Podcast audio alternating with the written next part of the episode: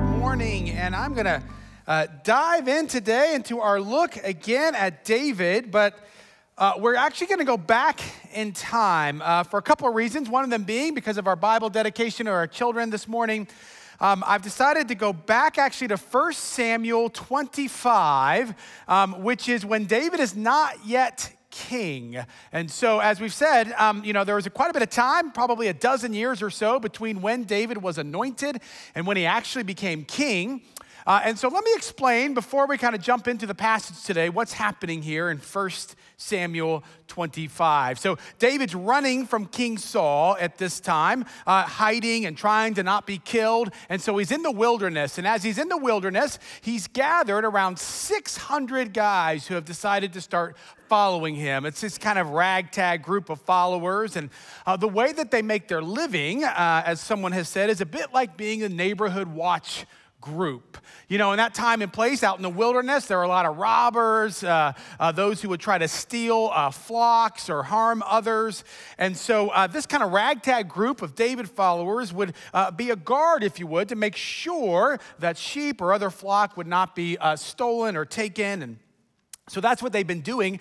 And one of those people who they've been protecting, he and his flock, is a guy by the name of Nabal. Now, Nabal means fool, right? And so we're kind of guessing that that's probably a nickname, probably not something that his parents gave him. That would be unfortunate. And so uh, a guy by the name of Nabal. And so uh, David says, you know what? It's sheep shearing time. And, and you know sheep shearing time, right? Right, yeah, it's a time of great celebration. It's like March Madness, kind of, right? I mean, it's sheep shearing, it's like a harvest. You're excited. Uh, it's a time of great generosity. And so you have all these kind of wonderful things going on. And so David says to his men, I like for some of you to go to talk to Nabal uh, and to ask him, you know, to remind him maybe of what we've been doing for him and to see whether or not uh, he would be willing to give us of some of his generosity. So that's exactly what he does. And so he tells them to go. And, and we don't know for sure whether this is, you know, good and appropriate in that culture. Like that makes sense. Of course, that's what they would do.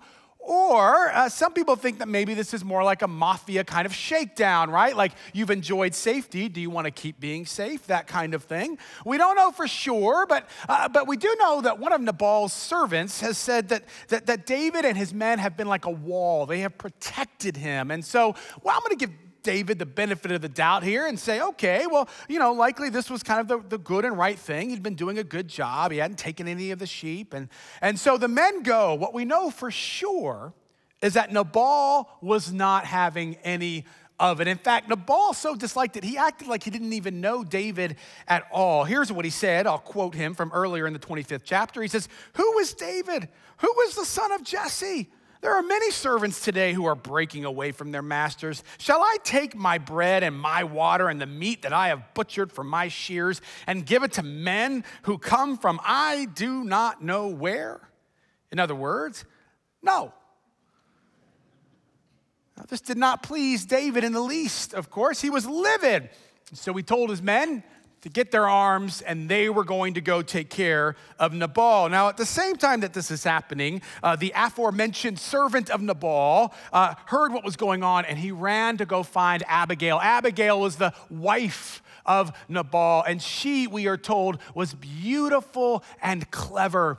And so immediately she springs to action and she starts getting stuff ready for, uh, for David. She, she gets some, uh, some sheep and, and grain and bread and wine and cakes of fig, which sounds disgusting, but she, uh, everything's preference, so that's fine. And so they go, and they go ahead, right? A little bit like um, Jacob did for Esau, if you remember that story. So she sends them off to intercept David, and then she begins to follow or follow them in order to get him as well. And we're told that about the time she meets up with David, David, the narrator says, is kind of grumbling. You know how you get when you're really angry and you're just kind of like, oh, I can't believe we ever helped that Nabal fool. That's a great name. And he's just kind of, you know, grumbling to himself. And all of a sudden, then, Abigail confronts David. And that takes us to the scripture I want to read from verse 23. When Abigail saw David, she hurried and alighted from the donkey and fell before David on her face, bowing to the ground. She fell at his feet and said, Upon me alone, my Lord, be the guilt. Please let your servant speak in your ears and hear the words of your servant. My Lord, do not take seriously this ill natured fellow Nabal, for as his name is, so is he. Nabal is his name, and folly is his game, is what you want to say, is with him. But I, your servant, did not see the young men of my Lord whom you sent. Now then, my Lord, as the Lord lives and as you yourself live, since the Lord has restrained you from blood guilt and from taking vengeance with your own hand, now let your enemies and those who seek to do evil to my Lord be like Nabal. And now let this present that your servant has brought to my Lord be given to the young men who follow my Lord. Please forgive the trespass of your servant, for the Lord will certainly make my Lord, David, a sure house, because my Lord is fighting the battles of the Lord, and evil shall not be found in you so long as you live.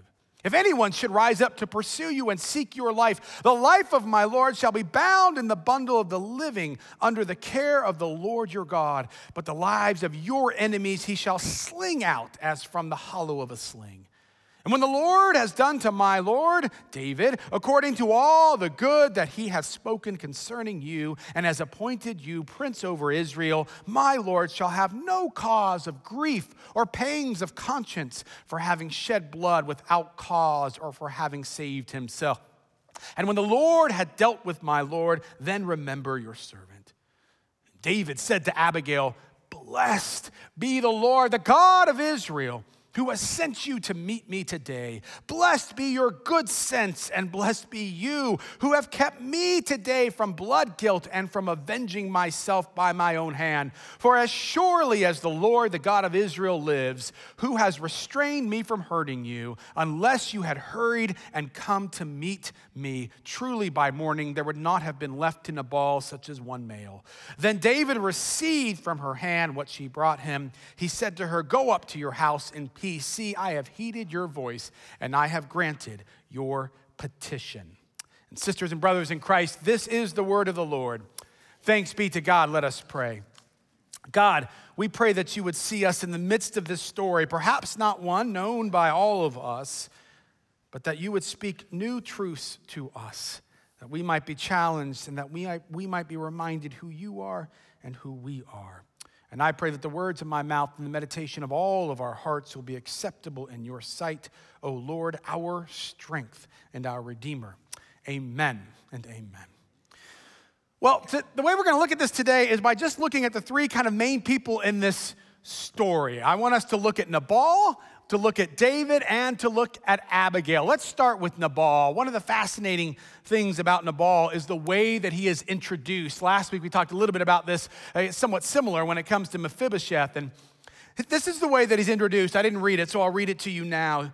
He says this There was a man in Maon who, who pro, whose property was in Carmel. The man was very rich. He had 3,000 sheep and a 1,000 goats. He was shearing his sheep in Carmel.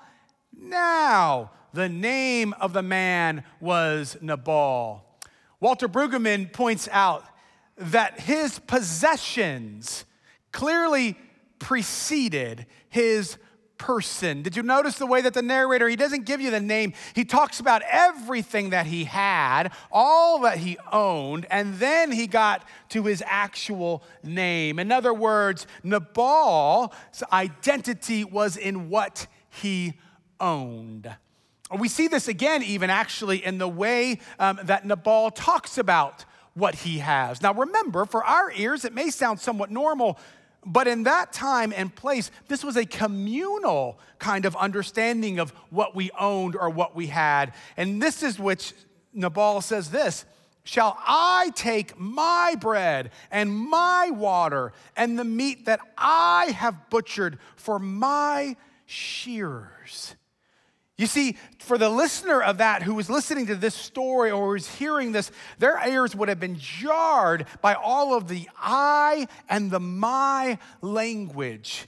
Now, we actually have something similar in the New Testament. You may be familiar with this in Luke 12. Remember, Jesus tells a parable about another fool, the foolish rich man. Do you remember that? And, and he has all of the surplus food, and, and so he's wondering what he should do with it. And, and so he wants to build barns, right? Which is okay, but, but do you remember how he described what he had? Here's how he describes it What should I do? For I have no place to store my crops. I will do this. I will pull down my barns and build larger ones, and there I will store all my grain and my goods. As Ken Bailey points out, again, in the New Testament, this also in that time would have been jarring for them to have heard about all these possessions and had no thought about the need for others to have any of them, no thought of taking part in a decision making process as would have been more customary there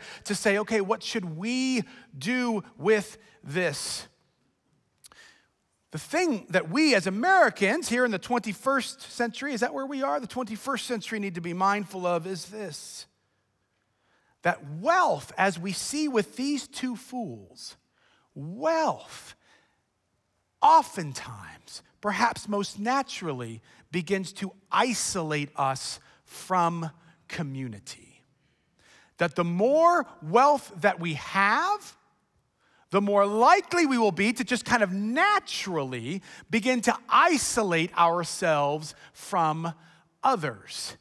It separates us. It can separate us. Its tendency often is to separate us from the community around us. Now, please hear me. That's not a necessity. Wealth can also help to bring community together and help community to flourish. But if left of its own device, it will oftentimes isolate us. How do we see that? Well, you see it by the houses that we have. You know, when you have enough wealth, then you can move away from the masses, away from what is perhaps unsafe and dangerous, into places that are more protected. Wealth allows you to do that. When you have wealth, you get to go to trips that not everybody gets to go on, to places that most folks, in fact, are never able to go. When you have wealth, you're able to, as we think about March Madness, go to some of these basketball games, not just watch them on TV. And the more wealth you have, the more places you're gonna be able to go to places that are even higher up, maybe, right? Like VIP or, or down right there by the court side, if you will, where there are fewer and fewer people. Do you notice that it begins, wealth gives you the opportunity to isolate yourself from community. Now, hear me before you get before we get defensive, it does not have to. But the natural river of wealth will almost always begin to separate you from the larger community.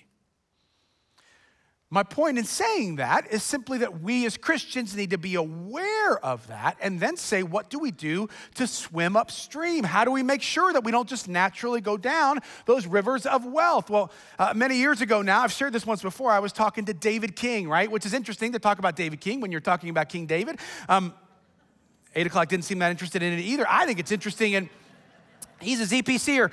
He's the director of, uh, of the Lake Institute on Faith and Giving, which just means this. He, he understands uh, philanthropy, he understands generosity, he understands wealthy people. He's done a lot of work. And he told me this. He said, he said, you know, Jerry, generous people know they are generous. I thought to myself, it took a PhD to figure that out, David. That's not that impressive. Generous people know they're generous. Well, of course they do, right? It seems a little bit arrogant. It also seems very obvious. Of course they do. But he, he then went on and said, no, no, here's what, here's what you need to realize. In other words, if one is going to be generous, it takes a remarkable amount, as we said before, of intentionality. You have to be intentional because if you are not, right, you notice this, if you are not intentional about that, as you go down and start swimming down these streams, you get around, you know, more people who have wealth, and it's just kind of, this is what you do, is kind of isolate yourself, and that's just kind of what happens. But if you want to kind of swim upstream, then we have to be intentional to say, how are we being generous? And what are we doing to make sure that we are building community and allowing our wealth to help community to flourish and not simply to just allow it to isolate us? One of the great things that I love about, uh, about the work that we're doing in Ukraine, I don't know about you, but I oftentimes feel helpless when I hear about things going on. And I am so deeply appreciative of ZPC, who, as a, as a church body and individuals within ZPC, have given, I think, around nearly $50,000 to help with refugees, right? In other words, we are now a part of the community of what is going on there. We are the ones who are trying to help them to find food, even if we are not there. We are the ones who are helping in their shelter. We are trying to build community from those across the globe. Wealth has the great opportunity to build community, but we will have to be intentional. Otherwise, we will fall over the falls of foolishness like Nabal has done. And so we get a warning from the life of Nabal of what can happen. But now there's another person who warns us, gives us warning by the way he lives, and that, of course, is David. This is perhaps, as some have pointed out, the very first kind of dark side that we get to see of David. We'll see an even darker side perhaps next week, or an equally as dark side next week as well. David. Now, David's an interesting guy, right? By and large, as we've said a lot, he's been very patient, right? Uh, the previous chapter, he could have killed King Saul. He could have taken out his vengeance, his anger on, on Saul, but he did not do so. But there's something about Nabal that sends him over the edge. All of a sudden, David is angry. He is fiercely angry. He is vengeful. He wants to get what he thinks is his. And what is so fascinating about this, that I want you to see, is how quickly he turns from being that which we would think would be loving and gentle to that all of a sudden of being angry and vengeful. In verse six, I think it is, when David tells his men, as I told you earlier, to go out and to see whether or not he, he can get something from Nabal, whether Nabal will be generous, here's how he tells them to speak to Nabal. You go up to Nabal and you say this Peace, shalom, be to you. And peace be to your house, and peace be to all that you have. And as soon as David feels like he has been done wrong, in that moment, he goes from peace to strap up the swords, guys. We're gonna go take care of business. Just like that. In a moment, he gets off track. In a moment, he becomes, goes from a person of peace to a person of war. All it takes is stoking his anger and his righteous self indignation. David, who has waited and waited at this moment, is willing to throw away everything. It seems perhaps even his kingdom in a moment of emotion and rage. Vengeance in David's eyes no longer belongs to God, but to David. And it is amazing how quickly we turn from being a people of peace to a people of war or anger. Have you noticed this ever that you've been in worship perhaps, and maybe it's been a good worship, and, and maybe you're feeling the Spirit of the Lord and you're feeling good and wonderful, and it doesn't take very long, does it, for you to go out and have something upset you. Maybe it's a friend or a spouse or a child, and all of a sudden you turn from this kind of place where we've been talking about the love of God and the peace of God, and all of a sudden uh, we become tyrants. Have you ever had that experience? Good, just me we've talked about this before. Sometimes I'll be out there and I'll be driving in a car, right? My car, and maybe I'll be listening to worship music, or maybe even I'll be singing, right? I don't, I don't move my mouth too much because it's awkward when people see you. But you know, have you ever done that where it's like, it is well? I love that song. With my soul, it is well, it is well. Oh, you are not getting in front of me. Nobody gets in front of me like that. Have you ever had that? Where all of a sudden someone makes you angry and you become absolutely this tyrant. Has anybody ever experienced that? In a moment, that changes. And one of the things I notice is that we as Christians do that. And we do it with some frequency, myself included. There are times when we feel like we as Christians, perhaps, or our faith or our God is not being viewed well by the culture around us. Or, sometimes it's the world and sometimes it's other Christians, and they make us incredibly angry. And we want to defend ourselves, we want to defend our God. And so we strap up our swords and we begin to take matters into our own hands. But the truth is this it is really hard to be a witness to the Prince of Peace when you are telling them that God loves them and reaching for your sword at the exact same moment. And there are far too many of us, oftentimes myself included, who are more than happy to take out our verbal swords and to attack those who we think are attacking, to take vengeance ourselves. And there is no better time to do it, no more exciting time. Have you ever experienced this? I see it on social media a decent amount, but I see it in other places when you're getting really righteously revved up and you're like, I'm gonna defend the faith and I'm gonna defend anyone who says anything about Christians or I'm gonna defend that kind of Christian or, or attack that kind of Christian, whatever else it might be, when you're with a group of other people, you think about David, there he is, and he's going off in the ball, and he's got 600 guys who have their swords as well, and David's grumbling, and you know they're grumbling as well. And they're like, oh, this Nabal. And the person next to you saying, oh, this Nabal. And the person next to you saying, oh, this Nabal. And you're in this vacuum of people who all think you are totally right, and it is good and right for us to attack this fool. This fool will never say anything else to hurt us. And we go and we go, and it is such a good feeling to be righteously indignant, isn't it? Anyone felt that before? Oh, I have. I tell you, it feels good. And that's exactly what David is doing.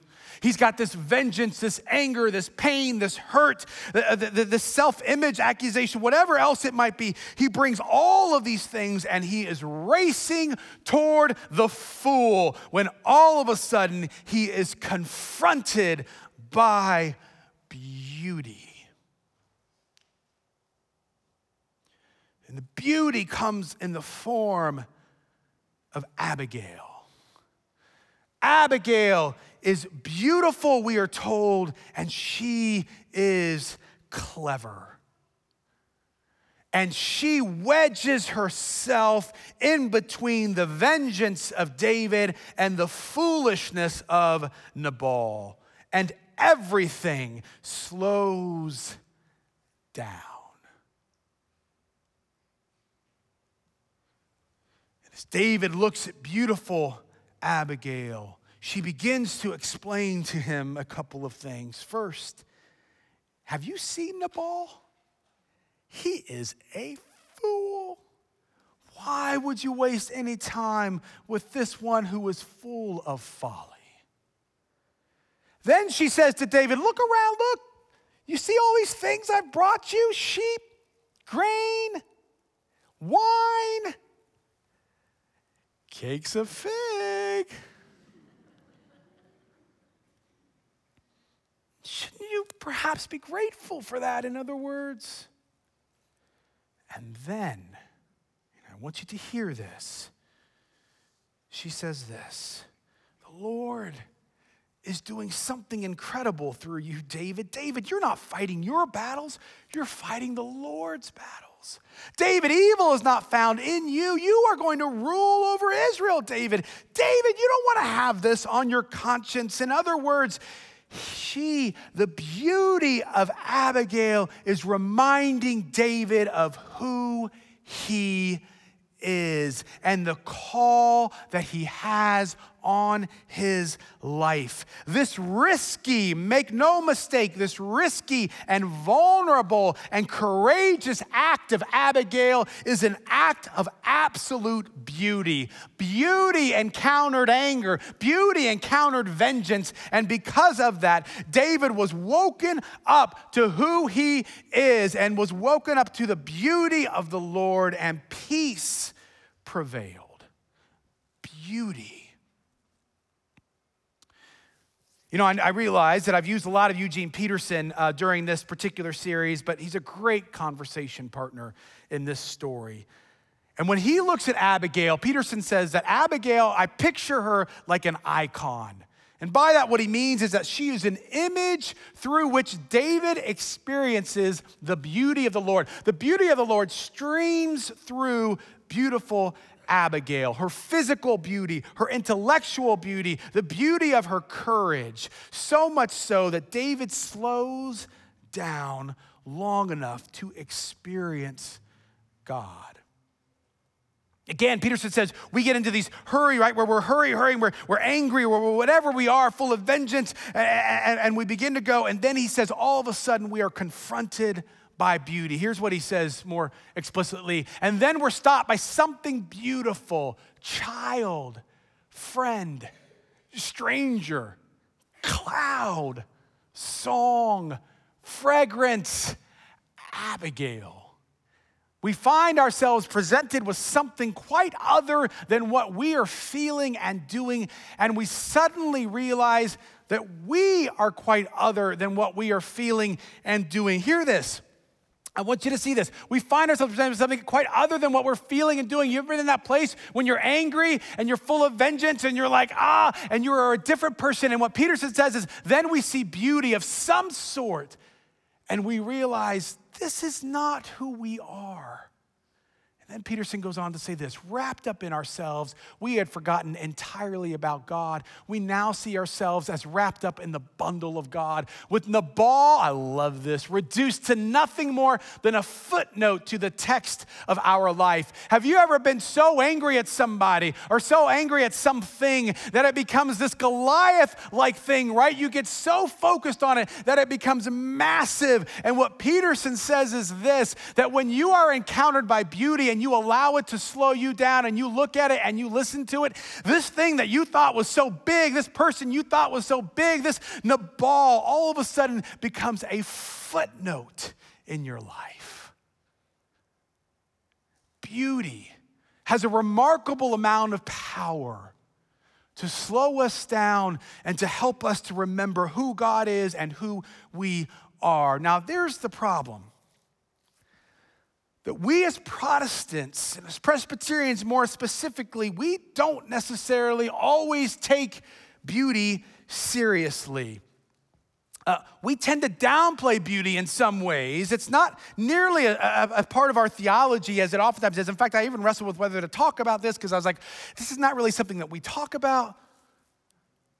But there is great strength in beauty. The Orthodox Church, the, the Eastern churches, oftentimes have a much uh, a more focus on beauty. In fact, uh, for them, uh, they, they, see that the, the, power of beauty is there to slow us down. The power of beauty is there to, to give witness to God. It is a call to prayer. What they say is that beauty emanates from God. I love this.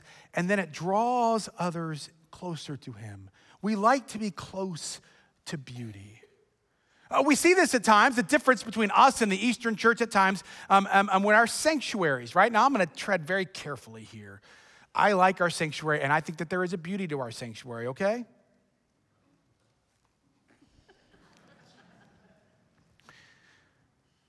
But, but we tend to be efficient right? We tend to be more practical and we think, okay, well, this is fine. But you know, if you spend an extra dollar on this sanctuary, that's a dollar that we can't spend going towards mission or going towards something else, right? And I get that. I'm a Protestant pastor for a reason. I understand that. I resonate with that. But sometimes it does cause us to miss some things, right? When we were in Israel, we went to a, through a bunch of Orthodox churches and we saw this part of the Church of the Holy Sepulchre, which is kind of Orthodox and Catholic and a lot of different things. Um, but I, this image was this great reminder taken by a ZPCer of this. You see, here's what happens, at least it does for me. When I'm in a place like this and I'm just kind of walking, you know, when you see something like that, you don't just kind of be like, oh yeah, that's cool. No, you know what you do? You, you stop and you begin to look at it and you think, wow right? And you see the vividness, and to be there and to see it, it's even more vivid. You see the, the bright colors, and, and, and then you begin to see how tall it is, and it gives you the sense of the vastness of God. And then if you're like me, you begin to think, hey, man, that is so tall. Who would have painted that? That is so scary to be that high. And, and then you begin to think, who has the gifts and the talents? I am so bad at those things. To think about who spent all the time doing that. And there is this beauty, and it forces you to begin to slow down and to remember the beauty of the Almighty. Or there's beauty in art that we don't oftentimes perhaps talk about as much, right? Uh, this week, a, a, a, ZPC staff member told me about uh, this podcast where there was an African American theologian, and she just described the first time that she saw a painting that had someone from Scripture that was painted with a little bit darker skin. And she said that for her, she'd always intellectually known, yes, I belong to God, I'm a part of this story, a part of the family of God. But to see somebody who, who, who just looked more like her, that it allowed her to see even better how she was a part of that story. It reminded her again of who she was and that she was included in that story. Music, of course, has a way of doing this. We talk about this at cantatas that we go to or that we, that we have here with all the different instruments, but but not just Christian music, right? Even, even not explicitly Christian music can do this, can't it? I mean, I can remember uh, right before COVID broke out, uh, about two weeks before that, uh, Megan and I got to go to Ireland um, for a week to celebrate her 40th birthday, and, and that was great. And we went to the island, of, or the, uh, uh, the city of uh, town of Dingle. Maybe you've been there on the west coast. And, and there we were. We went into this pub, and, and there was this really long booth, and I can't go into all the details, but basically, Megan and I sat down, and then slowly other people started sitting down next to us, and, and they all had these little cases. We didn't know what they were, but we thought, hey, maybe they're cakes of fig. And so, and so we, um, just kidding. And so, uh, and then all of a sudden, and then they began to open them up, and they were accordions, you know, and they started, uh, and then they started playing. And the way that they did it, there was this kind of weird system that even though they didn't all know each other, the person right to the left of Megan began to play, and everyone else joined in. And once that song was over, the, the person next to her began to play, and, and they were from like the age of like seven or eight. The person across from us, this little kid, had just started uh, uh, uh and had a penny whistle, I think, and then and then and then the next person would play, and it was this beautiful thing. And then this teenage boy walks in, right, and and he has this percussion instrument and he kind of wedges his way in and he begins to play. And when it's his turn to lead, he has a song that he begins to sing. Oh my goodness, it is this amazing. I can't describe it. It's this amazing Irish song, and, and just his voice was beautiful. And for Megan and I, it was like this transcendent moment. I, you know, and, and we were just like, wow, there is so much more to this. This is what beauty does, N.T. Wright says. It points to something bigger. For Christians, we believe it points to the beauty of God. And we sat there with this community that was just kind of going as they went, and we heard this song, and we just, our, our hearts were lifted. I mean, we have never forgotten that. We talk about it again and again, and it's just this beautiful moment that, in all honesty, came to a crashing halt when they came around and it was my turn. And they were like, all right, you know, I'm not gonna try the Irish accent, but what are you gonna do for us? And then we, we left. So it was great though. It was beautiful up until that moment. There are lots of things, right, that can give beauty. And I want to encourage our architects. I want to encourage our painters. I want to encourage our sculptors. I want to encourage all of them that we don't oftentimes do in the Protestant world to say, Your beauty has a way of, of causing us to stop and it looks to God. But again, though, as Peterson says, it's not just the arts that do that, though they certainly do. It is also, as we see in Abigail, a stranger or perhaps a friend or a child. And that's where I want to end this morning. You know, I've said this before. Um, all of us have jobs. There are parts about our jobs that we love, and parts there are times when we don't love our jobs. Amen? That happens to me too, right? We've talked about that. Sometimes, you know, I'm just like, oh, it's just too much, or I get frustrated or angry or, or fearful or anxious, you know. And I think, as I've said before, I just want to be a stone slinger truck driver. And, you know, I mean, that just looks awesome. And, and so I just, there's no fear for those guys. And so I just, that's what I want. And, and so sometimes I feel like that overwhelmed, like, ah, who am I? What am I, what am I doing? And, and I get home, you know, as we've said before, and if you, you've, you've, you know, we've talked about this, you get home, and my four little girls, you know, they come running up and they scream out, you know this, right? We, they scream out, Daddy, and they, they, they, they, they embrace me. And I am reminded in that moment every single time of the beauty of a child's love for their parent. Now, I understand as they get older, that begins to look a little different, but at this point, there is, there is perhaps nothing as beautiful as the love that a child has for a parent to forgive, to forget, to come running. And every time I experience that beauty, I am reminded that I am loved. And I am reminded of the love and the beauty of the Almighty. And no matter what I may have been feeling, it doesn't take away everything else. But in that moment, I am reminded by the beauty of a child's love that there is so much more than this footnote that I might be making into a Goliath. What I want us to remember this morning, what I want us to be, is a people of beauty. There is enough ugliness and struggle in this world. I don't have to describe it, you know it. And sometimes I wonder, what can we do in the midst of all of that? We can do what Abigail has done. We can be an icon, if you will, a lens through which others can experience the beauty of the Lord. And so I encourage us to be a people of love, and I encourage us to be a people who seek out beautiful things. And in so doing, might we be drawn again and again, even in the midst of our perhaps sometimes anger or vengeance, to be reminded of the beauty of the Creator. May it be so. Amen.